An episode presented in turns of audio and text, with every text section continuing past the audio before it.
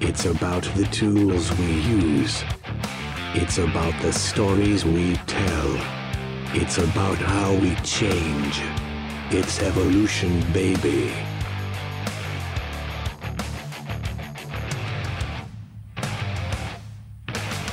All right. And welcome back to Do the Evolution, a podcast about filmmaking, technology, and transformation. I'm your host, Jason Lang, and excited to be back on the mic.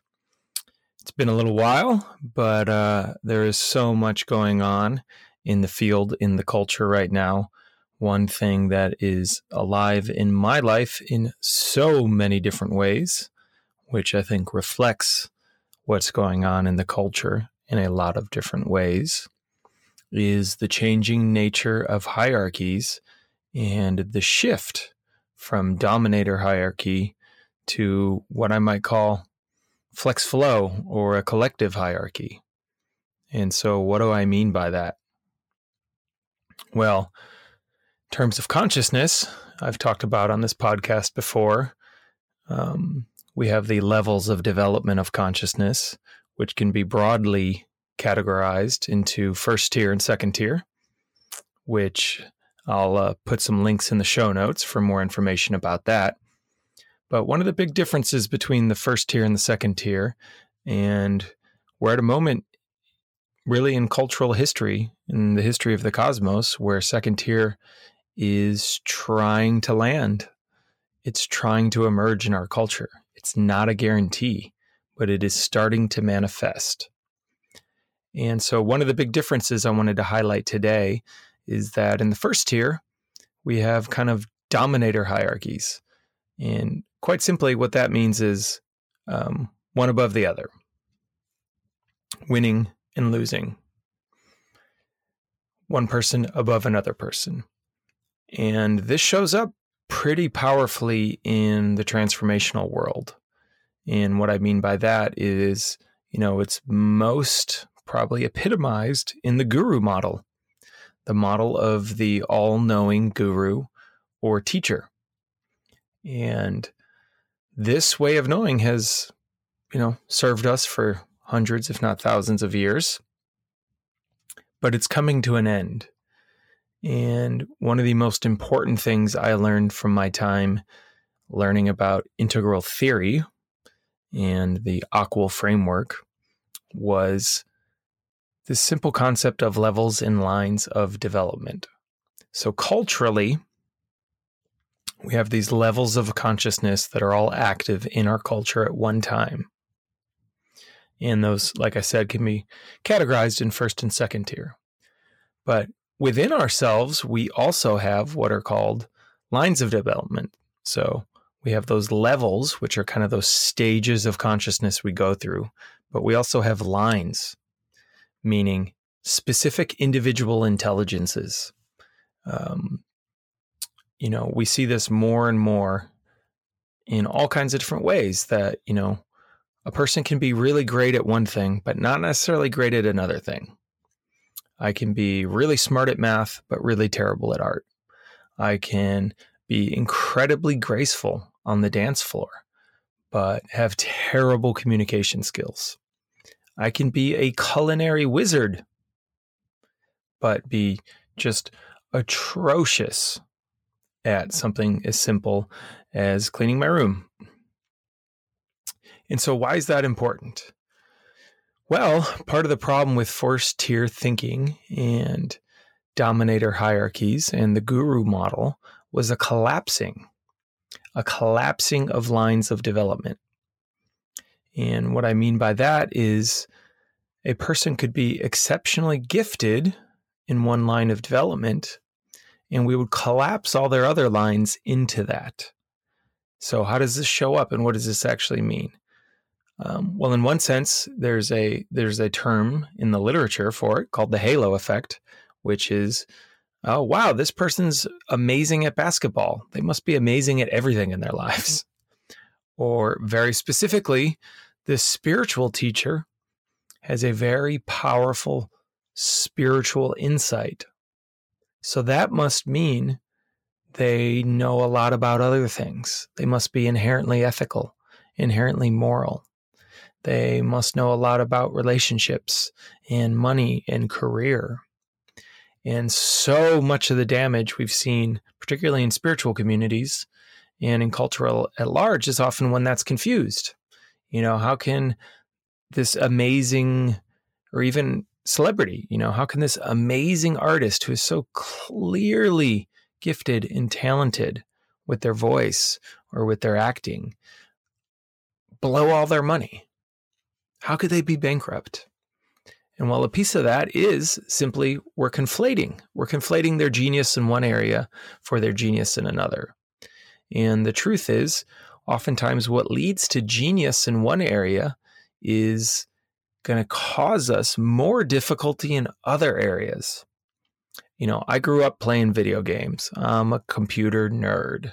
Don't have much time for it today, but there was a day and a you know a time where I really loved playing games and I played some RPGs, role playing games. Played one called World of Warcraft that I was genuinely addicted to for six to nine months. But one cool thing about those games, if you've never played them, is creating your character. And how almost all those games work is as you create your character, there's all kind of different attributes strength, agility, stealth, charisma, defense. Um, there's there's countless lists in the different types of games. But what happens is when you create your character, you only get so many points. So I have to distribute them through these different lines of development, which we see in these RPGs, right? If I only have 20 points and I want to have 20 strength, that leaves me zero for agility. That leaves me zero for charisma.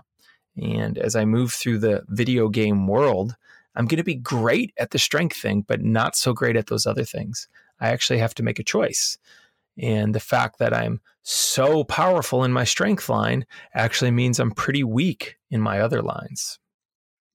And that's a real thing. That's a real thing in our individual development as well. Now, those of us that don't necessarily um, have crazy levels of genius in any line, you know, we're kind of little middle, a little maybe more evenly spread. But for those in our culture and in our society that have these extraordinary kind of spikes in certain lines of development, we'll often see that they struggle in other areas of their lives and actually have to work harder at certain basic things um, than other people. And so, in this old model, we're collapsing these lines of development. So, wow, this spiritual teacher is really deep. I sat in meditation with them and I had a very profound insight. Um, that must make them holy. They must know things, right? I can trust them with what they think about politics or what they think about sociology or the economy or relationships when it's actually not true. And so much damage gets caused when we conflate those things. And specifically, in this first tier, in this dominator hierarchy, meaning there's there's someone at top and there's someone at bottom. Um, there's a static nature to that in the first tier of consciousness, meaning you're up there, I'm down here. And there's a problem with that because when the lines are collapsed, suddenly someone with great spiritual insight, we statically take a snapshot of them and assume that all their other lines of development are going to be more advanced than our own. And so we get into trouble because in that conflation, we actually grant them authority over pieces of our relationship and ourselves that they don't have authority over. You may very well be sitting with one of the most deep spiritual teachers in the world, but they may be using an AOL email address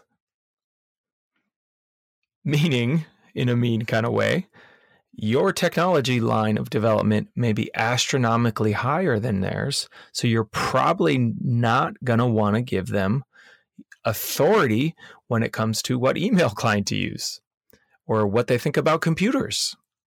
But this happens in the first tier.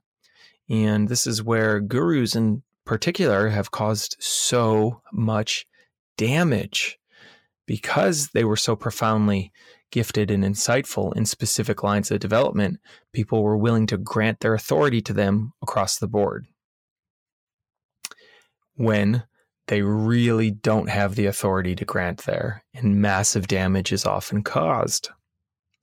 And we're seeing it over and over and over in spiritual communities and in culture at large. Now, here's where it gets exciting, though. And here's where one of the shifts are happening in the second tier that I honestly hope I say me and some of my communities and a lot of you out there listening are actively co creating right now. And that's a shift into the collective. That's a shift into not collapsing lines of development, but actually prioritizing relational authority on a moment to moment basis. And that's a lot of words, but in essence, it's an acknowledgement of levels and lines of development and a real time commitment by both parties to be continually evaluating that. And what I mean by that is it's way more flex flow. And it's way more flex flow in that you and I recognize, even though um, you know, in essence, we're equal people on the planet, that we actually have different skill levels in different lines of development. So that I may probably give you WordPress advice. You might very well give me musical advice. And in that moment, I acknowledge your authority there. I acknowledge you have more depth, wisdom, and training in that line of development. So I cede my authority there to your wisdom. Teach me, show me. Show me what you got. Show me what I can't do. Guide me. But then in the next moment, we leave that music studio and you're asking me about a website or how to make a film. And it reverses. And suddenly I'm in the authority position. I'm the teacher. I'm the guru. You're granting me authority there. And we're continually evaluating that and flex flowing it in the moment realizing that yes, some people have more depth in certain things than others, but that depth is not universal across all aspects of their being. And this is one of the great powers of groups and collective consciousness. It's that we can all actually focus on what we do best and then get resourced by others who are also very good at things, but where we're weak. And as a collective, we become very powerful because not one not one person can be great at all things. It's just not possible. But when we team up with each other and we recognize these flex flow hierarchies of authority, that hey, in this I take the lead, in that you take the lead. And in certain things, neither of us take the lead, and we need to find someone else that I think is really the cutting edge of where we're going as a species in recognizing that and as a people. And I think it's going to be a lot safer as well because you're not going to get into the traps of the first tier where these hierarchies are static and one person can dominate in areas they have no right to be dominating. Instead, our collective wisdom gets tapped. And our collective literally contains more information, more perspectives, more nuance, and it can see more and it can heal more. It's one of the reasons I'm such a huge fan of men's and women's groups, or really any group dedicated to support, feedback, challenge, and authenticity we can call on others and build ourselves a tribe of others who can look out for us, call us on our bullshit in areas we're not great at, support us in those areas, and allow us to support them as well.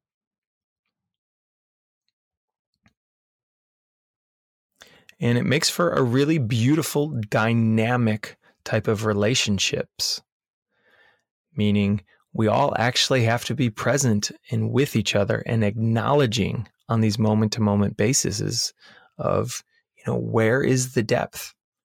who holds more space, who holds more perspective, who holds more wisdom in this moment around this thing. And instead of it having to be, I'm always right and you're always wrong, there's much more nuance in terms of you're right here, I'm right here. You're wrong here, I'm wrong here. But we can start to look out for each other in those very areas.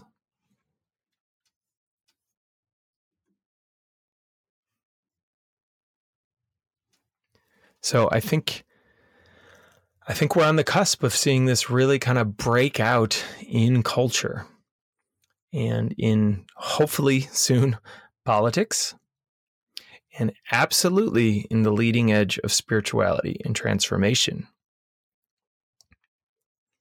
And the truth is, it's actually quite liberating because you suddenly realize I don't have to be great at everything and I can get help in the areas where I'm not.